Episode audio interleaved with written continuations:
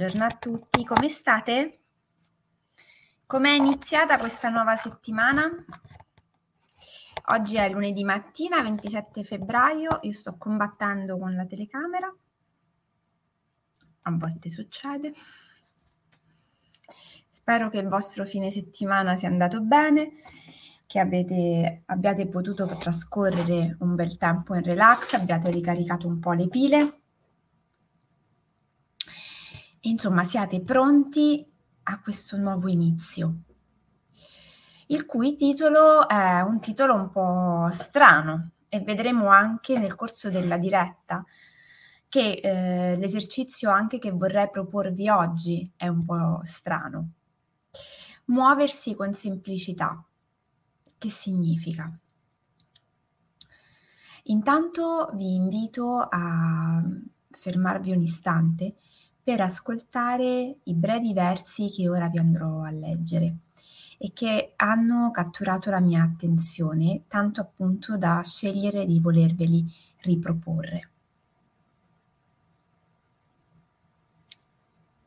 Smetti di parlare, smetti di ragionare e nulla sarà più incomprensibile.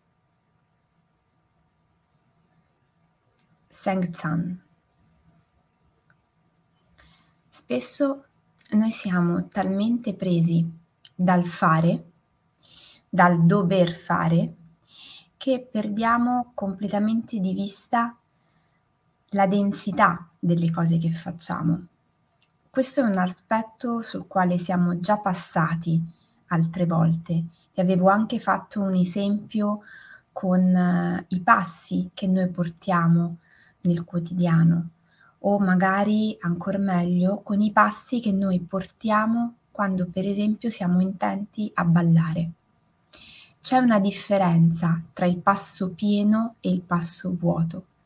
Il passo pieno, denso, è quello che noi muoviamo quando siamo consapevoli del movimento che stiamo facendo e mentre una gamba spinge per fare il passo, l'altra in un certo qual modo fa l'esatto opposto, un po' di resistenza affinché quel passo sia eh, un insieme di spinta e di resistenza equilibrato dal momento in cui il piede lascia il pavimento fino a quando non tocca il pavimento qualche centimetro più in là. Fare un passo pieno vuol dire avere la presenza nel proprio corpo di sapere quali sono i muscoli coinvolti, qual è il movimento esatto che noi compiamo per muovere quel determinato passo. E non è una cosa banale, perché noi di passi ne faremo a centinaia durante le giornate. Chi conta i passi ne fa 7, 8, 10 mila perché ci hanno detto che farne 10.000 fa bene al nostro fisico. Ma quei passi che noi facciamo non sono dei passi pieni, sono dei passi che hanno una funzione più ehm, che altro a livello, diciamo, fisico, cardiaco, perché mettono insieme tutto ehm, una serie di eh, benefici per il nostro organismo. Ma fare un passo pieno e consapevole, come per esempio il passo della meditazione camminata, è tutta un'altra storia. Noi quando camminiamo durante le nostre giornate spesso non notiamo cosa accade intorno a noi, cosa c'è, cosa incontriamo, quali alberi, quali siepi, quali macchine. Spesso siamo molto portati a ragionare sulle cose, meno eh, educati a sentire e a vedere realmente, no? Con attenzione quello che ci accade. Mi ricordo quando feci uno dei primi laboratori della scuola di counseling, uno dei primissimi. forse il primo in assoluto addirittura, parliamo di tanti tanti anni fa, che venni guidata nel fare un lavoro di imitazione prima di un pollo e poi qualche minuto dopo di un tacchino.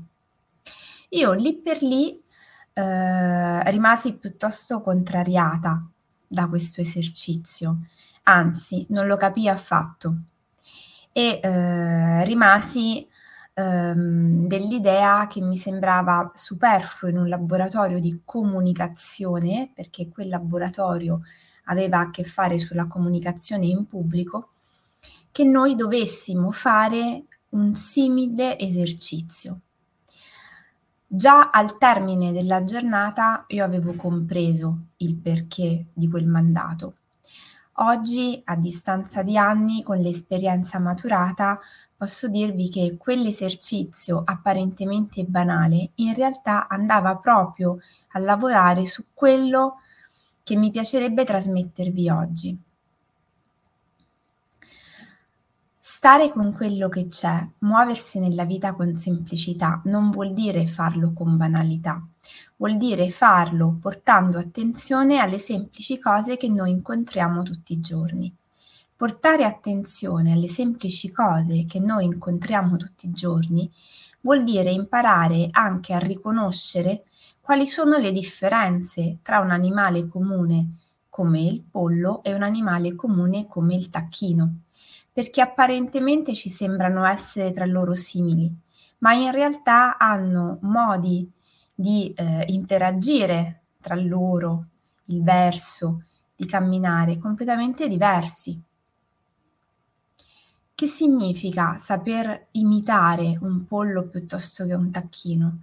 Sape- vuol dire innanzitutto saper guardare alla vita cogliendo le sfumature, e questo ovviamente è uno, um, uno switchare dalla nostra modalità solita di ragionare, dove attiviamo sempre la mente nella nostra vita quotidiana per cogliere dei particolari e magari fare connessioni, ragionamenti, analisi, ma piuttosto stare con le situazioni, con quello che incontriamo e farci anche ehm, stupire da come la realtà ci rimandi delle intuizioni, delle sensazioni, delle emozioni. Qui si potrebbe aprire un discorso anche piuttosto ampio tra la nostra capacità di coinvolgere una mente puramente narrativa che dagli elementi che riceve racconta storie, aneddoti, spesso con delle dinamiche piuttosto similari tra loro a seconda del nostro vissuto e del nostro modo solito di procedere, di ragionare. Poi c'è invece un'altra mente, che è quella invece che potremmo definire come una mente sensoriale, che coglie dei particolari dalla vita di tutti i giorni e si lascia affascinare da quelle che sono le caratteristiche che mh, alcuni dettagli, alcuni elementi del quotidiano le suscitano. La mente sensoriale non racconta, ma lascia che eh, delle cose, delle esperienze, dei momenti la ispirino per, non so, formulare una parola, due parole che magari hanno a che fare con le sue emozioni, sensazioni. La mente sensoriale è quella che in realtà ci dà la possibilità di accedere a un modo diverso di intendere la realtà, a quel modo per l'appunto che non ragiona, non analizza, non divide, ma piuttosto sta con quello che incontra e da lì parte. Solo se io mi lascio a volte ehm, guidare anche dalla mia parte sensoriale, io posso realmente cambiare gli schemi e iniziare magari a procedere nella vita seguendo delle strade fino ad oggi mai percorse. Se io continuo a ragionare e per esempio il mio schema narrativo prevede sempre determinati personaggi e determinati schemi di azione, è ovvio che se io colgo la realtà e la leggo così come sono solita coglierla e leggerla, io andrò anche a procedere sempre secondo degli schemi piuttosto fissi. Se invece lascio che la mente sensoriale, da ciò che vivo, ogni tanto mi dia dei suggerimenti completamente diversi rispetto a quelli che io sono solita accogliere e mi lascio magari ispirare da quelle parole arrivate là che descrivono magari una sensazione, un'emozione. E su quelle parole magari vado ad agire, può essere un agire diverso da quello a cui sono solita ehm, rispondere, non dettato da una logica e da un ragionamento, diverso, dettato da un sentire, da un'ispirazione del momento. Ma a volte c'è, c'è bisogno di cambiare degli schemi.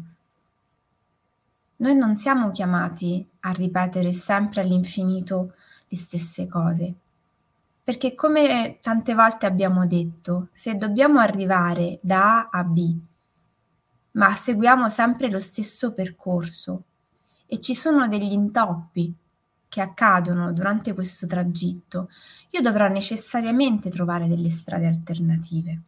Altrimenti il mio destino sarà avere in mente l'idea di arrivare da A a B, ma eh, non essere messa nella condizione di poterlo fare. A volte poi c'è anche da stare con l'idea che piuttosto che arrivare B potrebbe essere più interessante arrivare a C. Però questo è un altro discorso. Stiamo intanto nel considerare l'idea che a volte per fare un determinato tragitto è necessario cambiare strada, perché altrimenti io non arriverò mai alla mia meta, perché magari ci sono dei lavori in corso. Cosa potremmo fare oggi per fare qualcosa di veramente diverso rispetto al solito? Provare intanto ad individuare tre cose che noi vorremmo fare oggi o pensiamo di dover fare. E di queste tre cose scegliamone solamente una. Poi ci dedichiamo a quest'unica cosa che dobbiamo fare in maniera totale, come se fosse l'unica cosa che noi dobbiamo fare per poter essere felici, come se fosse l'unica cosa importante per noi oggi. E cerchiamo di farla un po' con la stessa idea con la quale abbiamo iniziato la diretta di questa mattina, portando un'attenzione alla densità dei nostri movimenti, alla pienezza di ogni singola azione. Magari può essere necessario dover rallentare i tempi, magari può essere necessario fare qualcosa di diverso rispetto al solito. Non so, scegliere di farla spegnendo la televisione, limitando le distrazioni dall'esterno. Ognuno poi sceglierà che cosa significa per lui o per lei fare quell'unica attività in maniera totale. Quello che può essere interessante fare è percepire come stiamo nel momento in cui ci dedichiamo totalmente a qualcosa. Che sensazioni fisiche proviamo? Quali emozioni ci arrivano? E come al solito, se ne abbiamo voglia, ma io lo suggerisco sempre come parte integrante della piccola azione quotidiana, prendiamo nota sul nostro quadernino di viaggio di come è andato questo esercizio. Perché ovviamente quando individuiamo un esercizio che ci fa stare bene, che ci provoca delle emozioni positive, che ci ricarica, che ci fa eh, individuare no? Delle strategie interessanti del nostro modo di procedere o per esempio che ci ricarica. È importante segnarselo perché sappiamo che possiamo in ogni momento scegliere di andare a ripescarlo per riproporlo a noi stessi. Il fatto che ogni giorno eh, noi facciamo cose diverse non vuol dire che non possiamo andare a riprendere delle attività, delle ispirazioni, degli esercizi che hanno avuto su di noi un impatto interessante. Gocce di benessere funziona così e rimane in onda, rimane su YouTube, su Facebook, proprio per dare la possibilità a tutti di andare a ritrovare quegli elementi che possono essere funzionali anche in un secondo momento. Con l'occasione vi ricordo che eh, c'è un canale YouTube a me intestato che si chiama Giulia Di Sipio, counselor, coach e formatrice e c'è un canale dell'Associazione Bambini e Genitori dove va in onda tutte le mattine in diretta Gocce di Benessere. Vi invito caldamente a iscrivervi a entrambi perché è un modo per noi importantissimo di sostenere le attività che facciamo e di divulgare anche in un certo qual modo questo messaggio. Ci sono poi vari social che vi invito a visitare e a seguire e per chi abita su Pescara ehm, mm, condivido due eventi che penso siano molto importanti, anzi tre. Uno sarà venerdì 3 marzo, quindi venerdì prossimo, che è un convegno valido ai fini dell'aggiornamento degli infermieri che si terrà a Pescara su Facebook, su internet, si trovano tutte le informazioni anche per iscriversi, che avrà un tema che trovo essere molto attuale e anche molto interessante. Eva contro Eva il titolo. Ha a che fare con la violenza, ma la violenza in senso molto ampio, non solo quella esercitata sulle donne, il più delle volte seguendo la cronaca da mano magari di uomini, compagni, eh, genitori, ma la violenza in genere in senso molto più ampio e soprattutto anche la violenza delle donne contro le altre donne, che spesso è un tema che, un, che si fa un po' diffic- difficoltà a trattare, ma che è bene eh, ovviamente nel giusto contesto, con le giuste modalità, approfondire. Quindi chiunque eh, avesse conoscenze nell'ambito di questo eh, settore professionale può andare a segnalarglielo perché penso che meriti veramente di essere seguito. Io personalmente terrò un intervento sulla comunicazione, ma l'intero convegno è stato organizzato coinvolgendo l'Associazione Orizzonte con la quale collaboro, quindi ci saranno altri relatori di grandissimo spessore, tra i quali Michelina Mattoscio, Silvio Sarta, Federica Di Credico, che sono dei professionisti che andranno insieme anche a Gabriella Caramanico, Guerino De Luca, a rafforzare eh, degli spunti interessanti per approfondire il tema appunto della violenza. Altro appuntamento che ha a che fare con uh, le donne, ma uh, in modo particolare con il femminile, sarà un appuntamento più giocoso, più leggero, l'8 marzo ai Giardini del Tè, sempre a Pescara, un incontro mm, guidato da me con la collaborazione di Cecilia che preparerà una delle sue scene fantastiche. Il titolo è A tavola con le idee e sarà un laboratorio teorico esperienziale sul femminile. è un modo diverso di onorare la, l'8 marzo, la festa delle donne, aperto ovviamente a uomini e donne perché il femminile è in ognuno di noi. Altro evento, e poi la smetto, il 26 marzo, sempre a Pescara, all'Hotel Maya, Bianco Puro organizzerà una manifestazione di una giornata a carattere olistico, meravigliosamente, quando la mente e il corpo si incontrano. È un laboratorio anche qua molto interessante da seguire perché sarà una serie, inviterà i partecipanti a praticare una serie di discipline e di pratiche nel corso della giornata, tra le quali ci sarà un mio laboratorio, il cui titolo è A come accettazione. È un laboratorio di counseling narrativo dove appunto si lavorerà sulla scrittura, sulla scrittura e la meditazione e su come si possano trasformare le emozioni in parole e viceversa, partendo sempre dall'importanza dell'accettazione delle emozioni e delle parole in primis.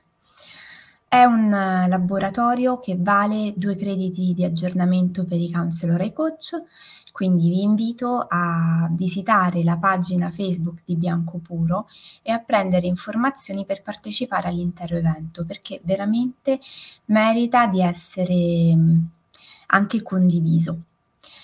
Con questo excursus di grandissimi eventi ed opportunità per chi eh, è in Abruzzo o nelle zone limitrofe. Io vi auguro una buonissima giornata, un buon inizio settimana e ci vediamo come al solito domani mattina alle 7.